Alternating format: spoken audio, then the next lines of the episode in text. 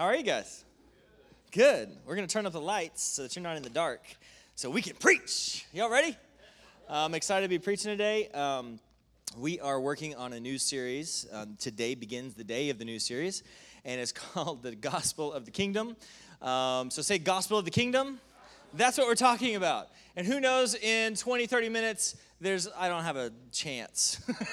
there's no no possible way. There's way too much to discuss today. Um, so, what my purpose is today is to kind of lay the foundation and kind of get things ready so that we can begin to explore some different pieces of the gospel of the kingdom. So, there's tons of theology that goes into this. There's tons of, gosh, there's so much, and, and we're not trying to go deep into those things. But I want to lay the foundation so that we can get ready to drop some things and, and pull out some deep stuff. So, Raise your hand if you watch The Curse of Oak Island on History Channel. Woo! You're my friend. You're my friend. You're my friend. Who else? Who else? Anybody else? You're my friend. Okay, so if you don't know, raise your hand if you've never heard of The Curse of Oak Island. Oh. Okay, you're still my friends because you haven't heard of it. Raise your hand if you've seen it once, but then you were like, forget this. okay, I'm still your friend. It's okay. But um, we would be better friends if we watched it together. Okay, so it's one of my favorite shows. Um, thanks, David Parker, for telling me about it. Um, years ago. So, this place is in Nova Scotia. It's called Oak Island. And it's on History Channel, and it's a reality show about these guys who, when they were children, six years old, they read a, a Reader's Digest um, about this story of buried treasure on Oak Island and how these people had found this note that said, Here below lies uh, buried treasure. And so they began to dig, and every 10 feet, there was a huge deck of wood that dropped 10 feet and it was like a big plank of woods and it went down hundreds of feet right?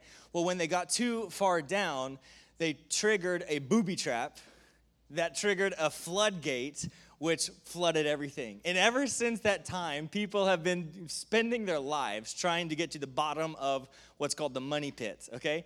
And um, lots several people have have uh, well, we don't need to talk about that, but it's amazing. And so these brothers, they were six years old, like forever ago, and today they're my grandparents' age, right?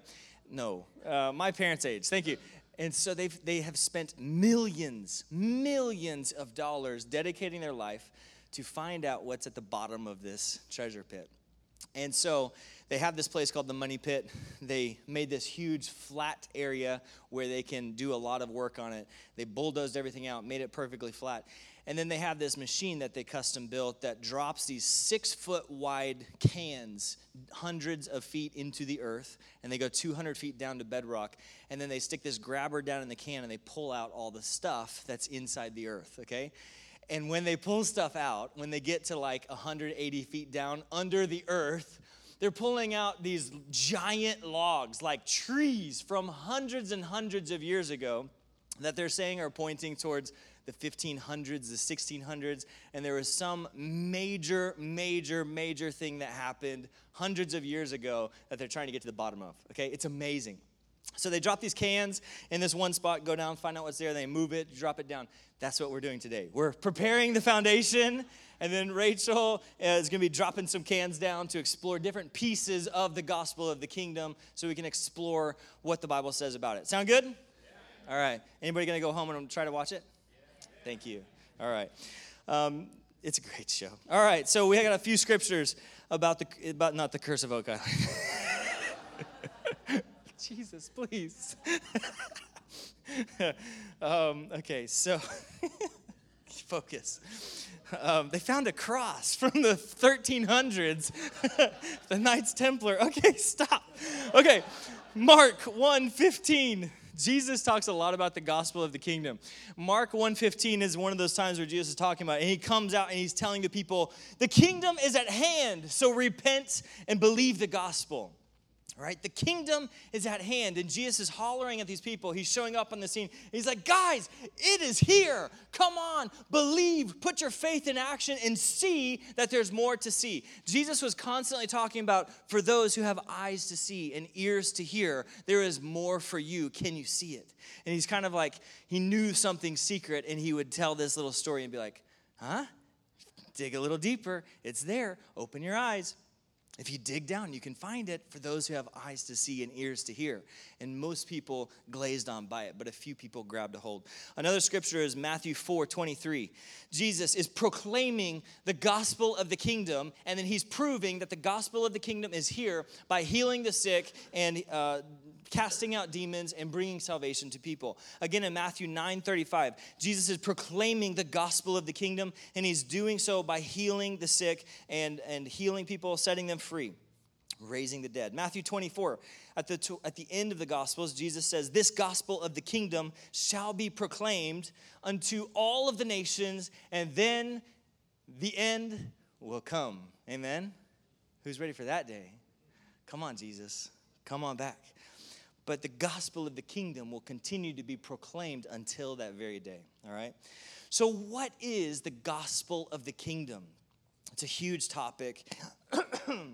Excuse me, it's a huge topic, and it's kind of hard to wrap our minds around. So, let's just look at the words. The word gospel in the Greek, it's euangelion, and it means good message or glad tidings, okay? Uh, it's the reward for glad tidings. It is um, glad tidings of salvation, of God's kingdom, of the gospel. So imagine it like this Tuesday night, I'm at home. Callie just comes back from gymnastics, okay? And she comes in the door. Bam! Dad, guess what?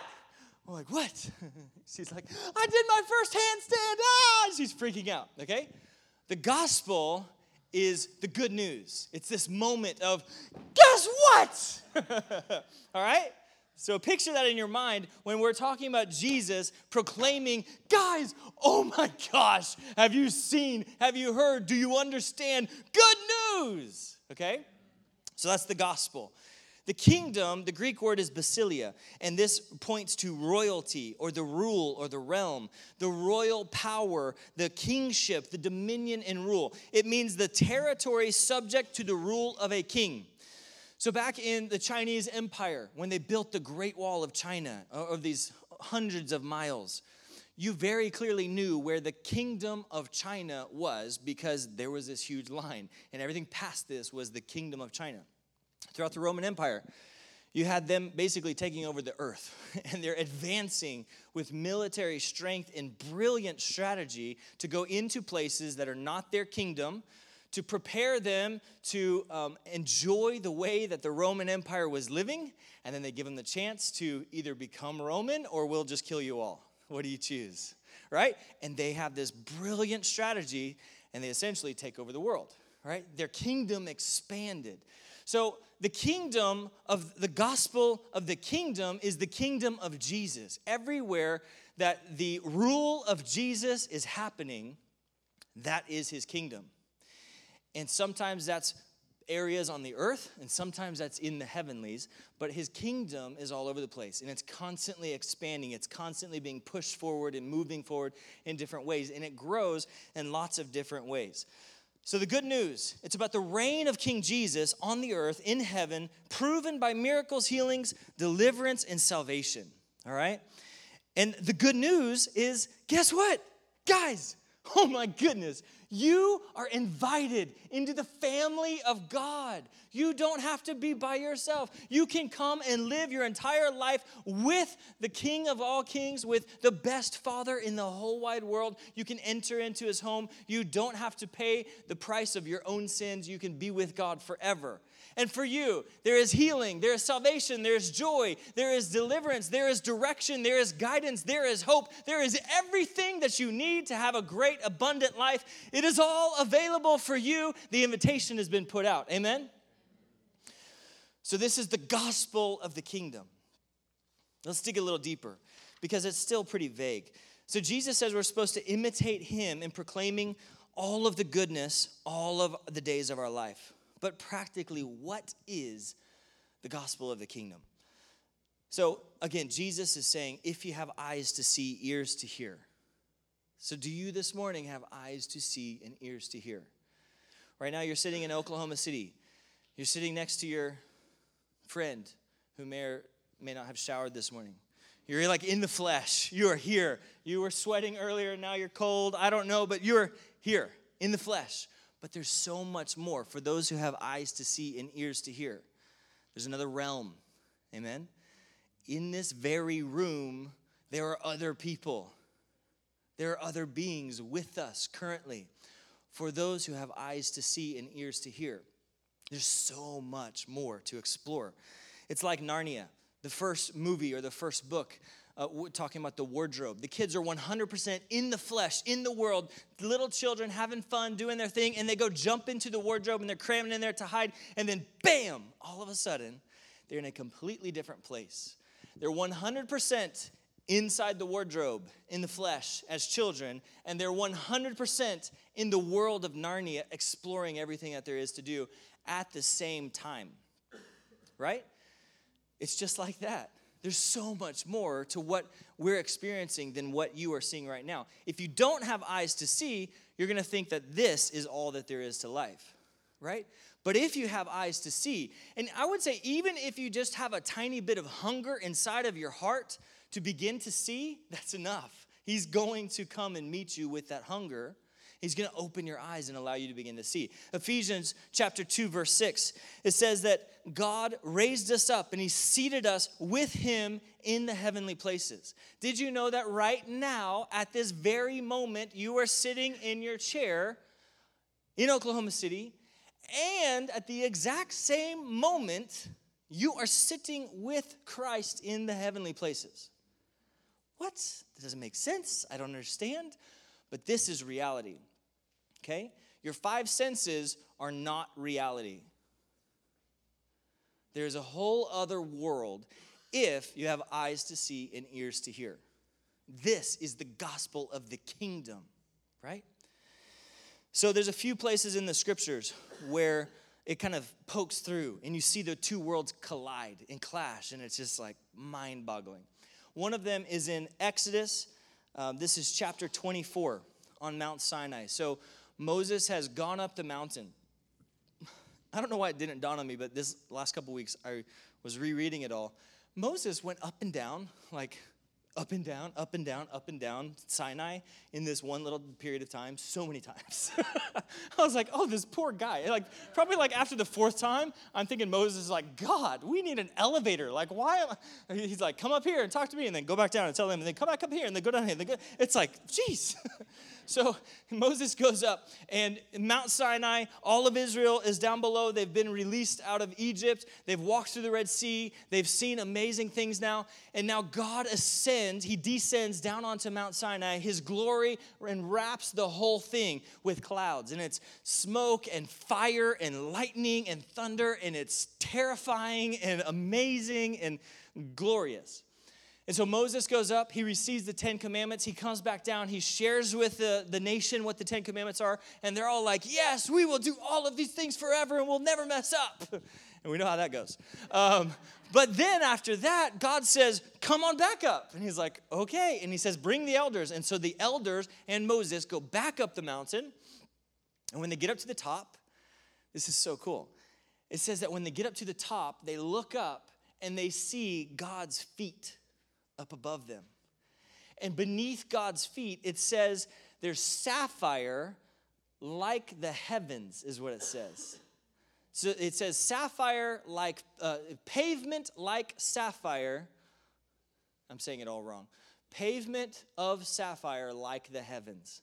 So, if, does anybody own a sapphire? I don't think I do. Rachel does. so I do. Um, but just imagine pavements pavement of sapphire as clear as the heavens. And then you can see God's feet right beneath it. What would you do? I would fall on my face and probably just die, just be done. Like, that's crazy, but this this beautiful moment where you see the two realms like, bam, wow, there's so much more. So much more for those who have eyes to see and ears to hear. Amen? Another time, we talked about it and we sang about it, which I love that song. But Elisha, okay, he saw, he was a seer, he was constantly like aware where he was going. And so they wake up in the morning and they're surrounded by this army to capture them and take them into prison because they've made this king mad. And so he opens his eyes and he sees the army, and his servant is freaking out. And he says, God, just open it. He's like, oh, You can't see? Oh my gosh, you should see this. God, we him see? Bam. And then you can see the army of God surrounding the king's army. I love it. Graham Cooke, he is, well, it's been a long time since we did it. He probably still says it, but I heard this 20 years ago. And Graham Cooke says, Look at your enemy in the face. Close your eyes. Picture the battlefield. Picture their armor. Picture their weapons. Picture everything that they are. Picture how big this big, scary enemy is. And then I want you to see with eyes that can see the reality. Because right behind your enemy is an angel of the Lord ready to go to war for you. And they're exponentially bigger, exponentially stronger than any of your enemies that you're facing. Amen? And in that moment, then we can just laugh. he says, Oh, that's amazing. Look at that little dull enemy. It's going to get trashed by the angel of the Lord. Thank you, Lord. My trust is totally in you. right? So you can see this moment where it, it peeks through the, the veil, you know? And the, in that moment, Elisha says, God, will you blind the enemy? And bam, the entire enemy goes blind in a moment. And they freak out. There's chaos ensue. Elisha goes up to him. He's like, Who y'all looking for? Oh, Elisha? Yeah, no, no, you're in the wrong place. You got the wrong house, man. Guys, come with me. And he grabs them by the hand and he leads them in this big chain of people directly into Israel's hands. it's awesome.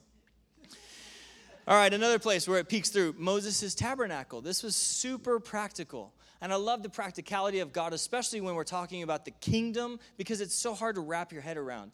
But with Moses' tabernacle, God gave him blueprints from heaven, exactly, exactly the specific details how big, what type of skin, how wide, and just all of the brilliant building details to create the tabernacle of heaven as it is on the earth, so that the people could engage with God in a way that was safe pre Jesus. Amen? And he still does that today. One of my favorite uh, stories about the practicality of the kingdoms is there's this bow maker, uh, hunting bow, Mathews bow. Anybody ever heard of them? So Mathews bow is considered to be one of the best bows. And this guy loves Jesus. and he's trying to invent this bow and tweak it and mess with it and get it fixed. And in the night, the Lord wakes him up, like at two in the morning or something, and he opens his eyes and he can see a scroll sitting above his head while he's laying down in bed.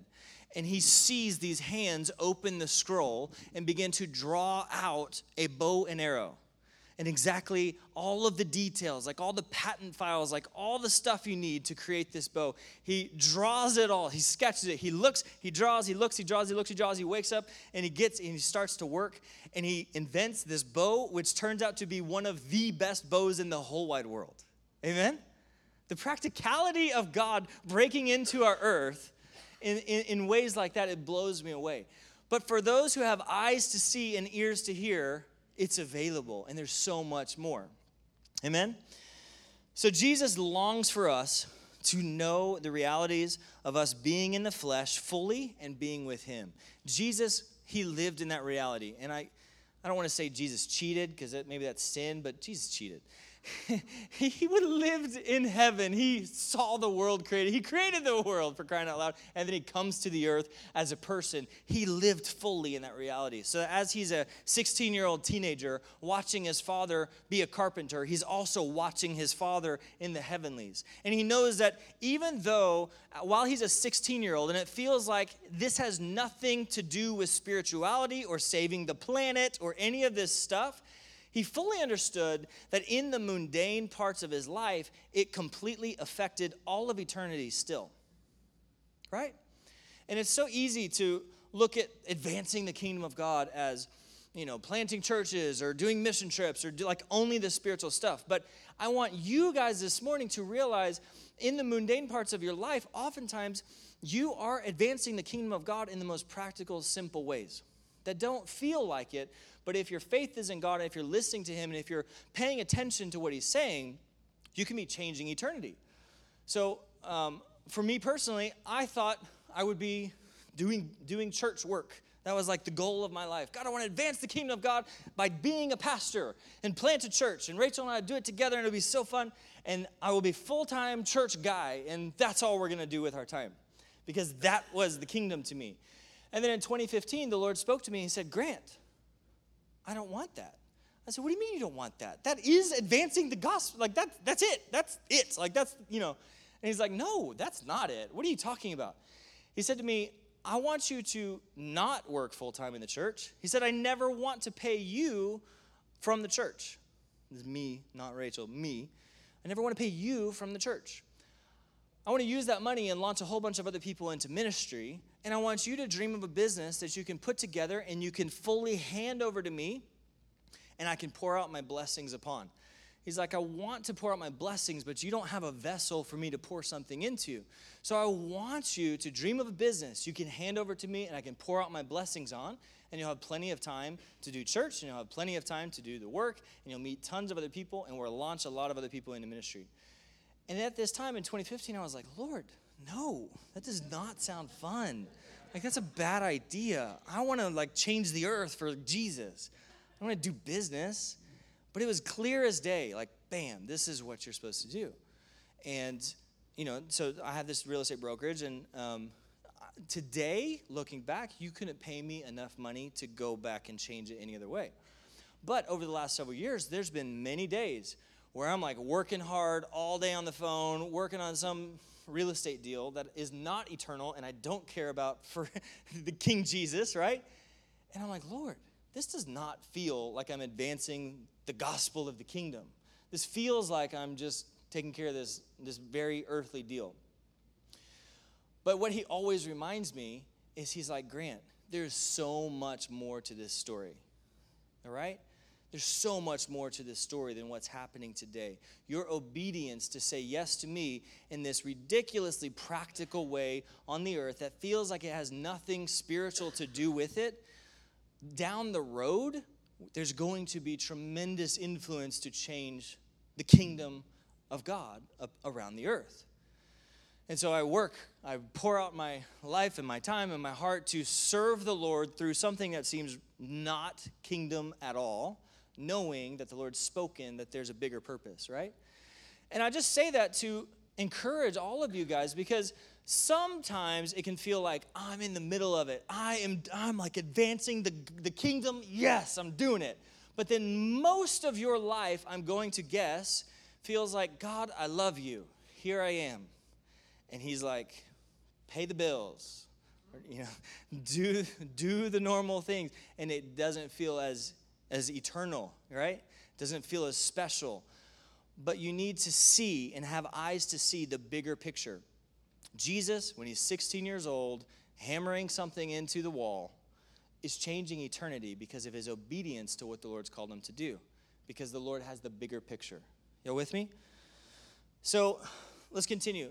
I like to picture the kingdom um, as a 1200s, 1300s medieval um, kingdom, like, like Camelot.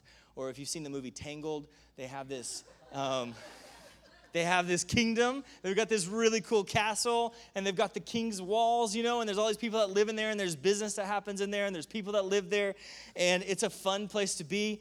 Uh, we're not going to talk about the. I guess the animals would be like heaven, you know, like animals talk in heaven. Okay. Um, I like to picture it like that. And in the kingdom of God, in the spiritual realm, the father lives in the house. The prince lives in the house. And you have knights who are like on mission serving the lord doing the king's work.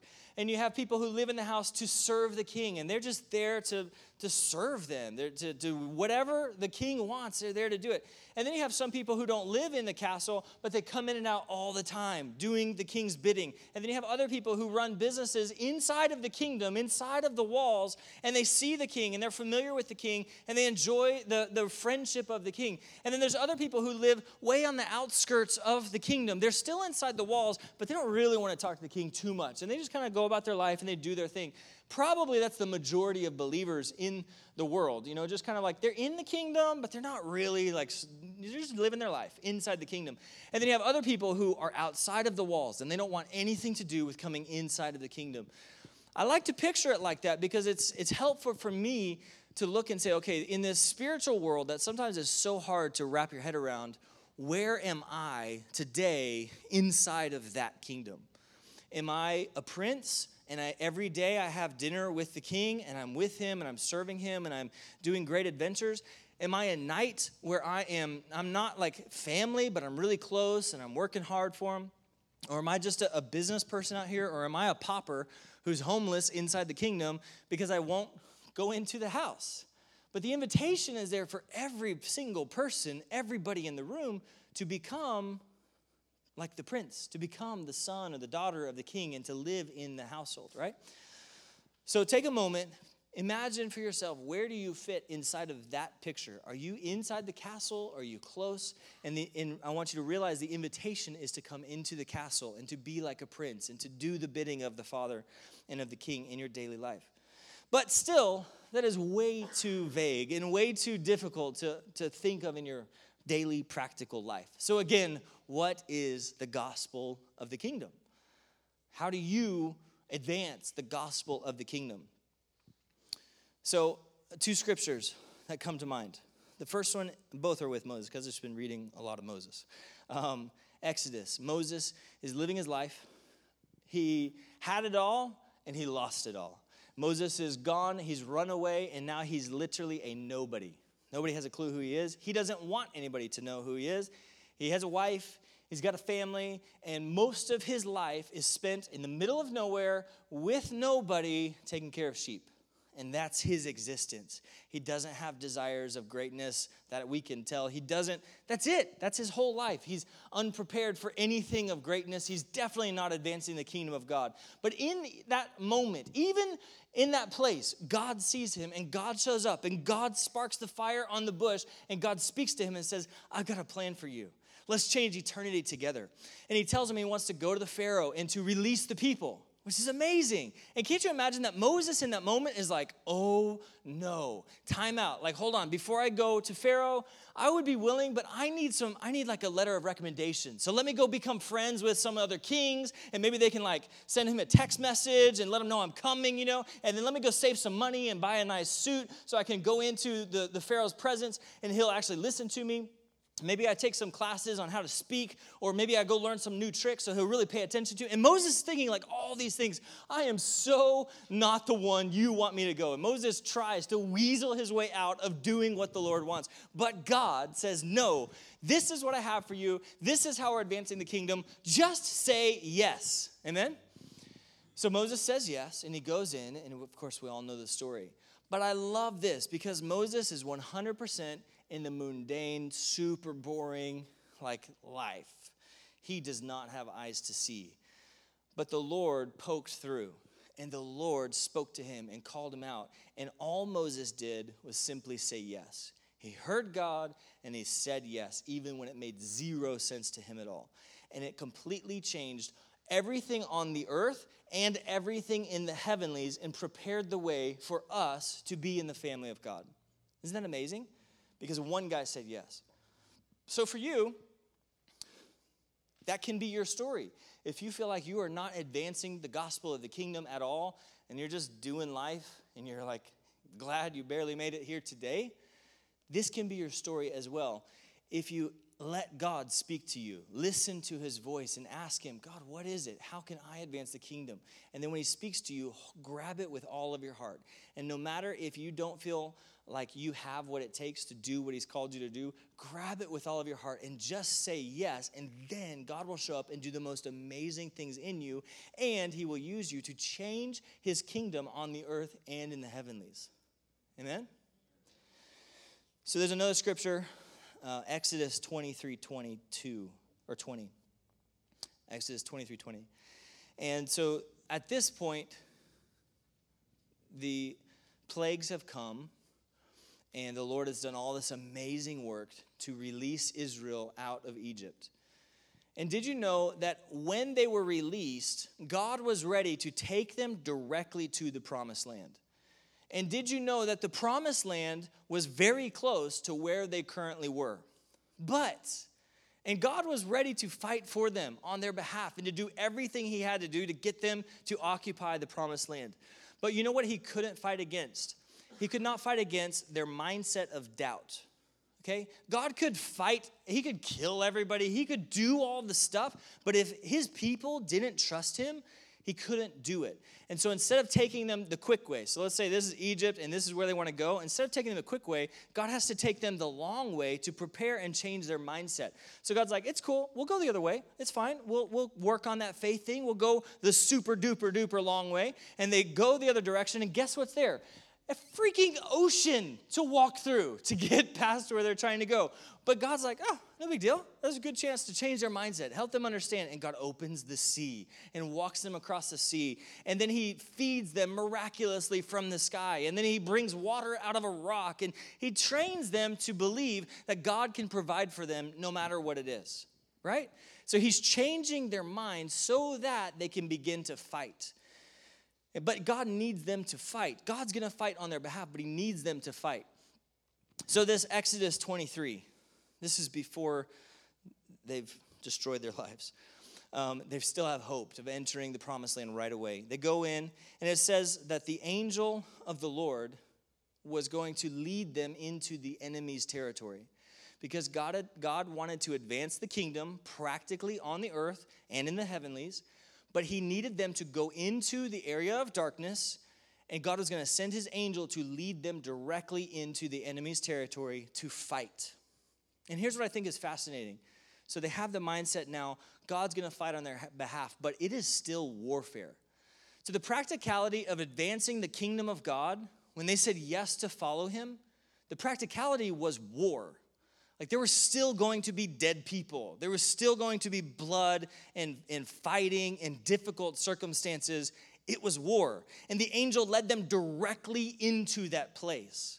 And as they begin to fight the people, God made sure that they understood this is completely tied to what's happening in the heavens. So, this is the story where they go to fight for the first time, and Moses realizes when he puts his hands up, they win, and the enemy loses. and when his feet, when his hands go down, they begin to lose. And so they bring rocks over and they sit on rocks and they hold Moses' hands up the whole time until the battle is done. Because God had to completely tie their victory in advancing the kingdom of God on the earth to what God was doing in the heavenlies. Amen? So for you, I would say the Lord wants to advance his kingdom practically through you. But it may look different than it looks for other people, and that's okay. He's going to make sure that he fights for you and he helps you and he provides for you and he protects for you. If you are on mission with him advancing his kingdom, those are the promises for you that he's going to provide for you, protect you, fight for you. He's going to be with you. But you have to say yes. You have to be willing to step out there and obey Him, even when you don't feel like you're ready to do it. All right, last thing is um, a few years ago, the Lord gave me this analogy. Um, was about a potter in a vase. So, the potter, when a potter makes a vase, he knows exactly in his mind what he's wanting to create. He knows the type of material he needs. He knows how big it's going to be. He knows how long it's going to take him to put this vase together. And so he uh, appropriates the right things to be able to do that. So let's say he wants to make a vase that's going to sit in front of his ballroom. And there's going to be thousands of people that look at this vase. They put these gorgeous flowers in it, and it's this beautiful thing. So the potter designs this vase, he puts it in, in the right spot, and his full pleasure is inside of that vase when, they, when the vase is doing what it's made to do. But then the next day, he wants a soy sauce dish because the father's favorite food is sushi. Okay, we're pretending. The potter's favorite food is sushi. And so he needs a soy sauce dish. So it's not gonna take a ton of time, it's not gonna take a ton of resources, it's gonna be quick and simple and basic, but he loves this dish with all of his heart because it completes his meal, right? So, when the problem in the church today is when believers take what they've been created to be by God and they look at somebody else and say, oh, well, they are like this, I should be like this. So, the full pleasure of the potter is in the vase when it's in the right spot. The full pleasure of the potter is in the soy sauce dish when it's in the right spot. When the, when the dish looks at the vase to try to become the vase, the full pleasure of the potter is no longer there. Let me say it another way the full rewards that the, that the vessel could receive from the Father are not there when it tries to be something that is not designed to be. Amen? So, if you are called to be an evangelist and you're called to save a million people, and at the end of the life of your life, you've seen a thousand people come to the Lord, and you did not fulfill your potential, but you saw a thousand people come to Jesus. My conviction is that when you get to heaven, your rewards will be based on what the Lord created you to do and how much of your potential did you fulfill. And so the person who saves a thousand people, from my perspective, could end up with less rewards in eternity than the person who is designed to be the most amazing mom in the whole wide world and maybe they they never lead anybody to Christ. Maybe they never start a Bible study. Maybe they never start a church. Maybe they never do anything super spiritual, but they 110% gave it their all what God called them to do, and they fulfilled their plan in eternity according to God's heart. I think that person will end up with more riches in heaven as a result. Okay? So then the question is what are you designed to do? What is the mission of God for you? And there can be no comparison with other people. You have to have the blinders on and just say, God, what did you make me for? Why am I on the earth? I want to wholeheartedly embrace what you gave to me, and I'm going to do it with all of my heart because I want those rewards. I want to serve you. I want the full pleasure of the potter inside of me. And then when he calls you, when you have that moment of the burning bush and you feel like, what am I doing? I'm just taking care of these sheep and nobody sees me and nobody knows I'm here and ah. Uh, but then the Lord speaks. When that moment happens, you have to say yes with all of your heart and do not give up. And even when you say yes and you're moving forward in your yes and it feels like you're not changing eternity, you have to have eyes to see the bigger picture of what the Lord's called you to do. Amen? So stand up for me. I want to pray for you guys.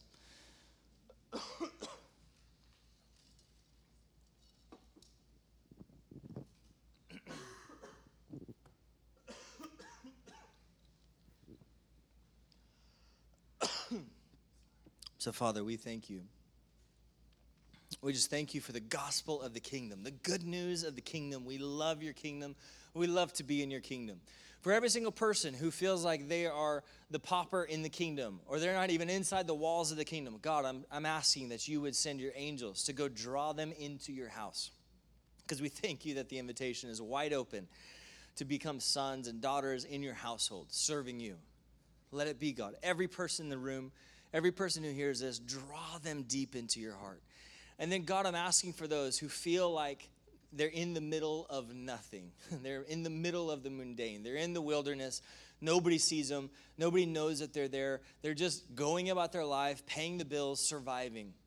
God, I'm asking that you would show up and you would speak to them, that they would have eyes to see the supernatural. They would have eyes to see the bigger picture of your kingdom on the earth and in the heavenlies and how it's affecting everything around them. And that when you speak to them, they would have ears to hear your voice and they wholeheartedly would say yes to you. They would embrace your call and they would pour out their lives to do the thing that you've called them into and that they would pay attention every time it moves, every time it shifts, every time you go in a different direction. Help them to pay attention to those things as well. So I bless them with open eyes, I bless them with open ears to see the kingdom of God, the bigger picture, and to surrender completely to you so that they wholeheartedly fulfill all that they're called to do in you. In Jesus' name, amen. Amen. All right, you guys. So there's our pad. So the next several weeks will be fun as we drop some some cans down and we dig up and see what, what the Lord has for us. We love you guys. Mark your calendars for that Passover dinner because it is really awesome. It's gonna be a lot of fun, but you gotta tell us you're coming, so we've got food for you. Have an amazing week in your groups. We love you.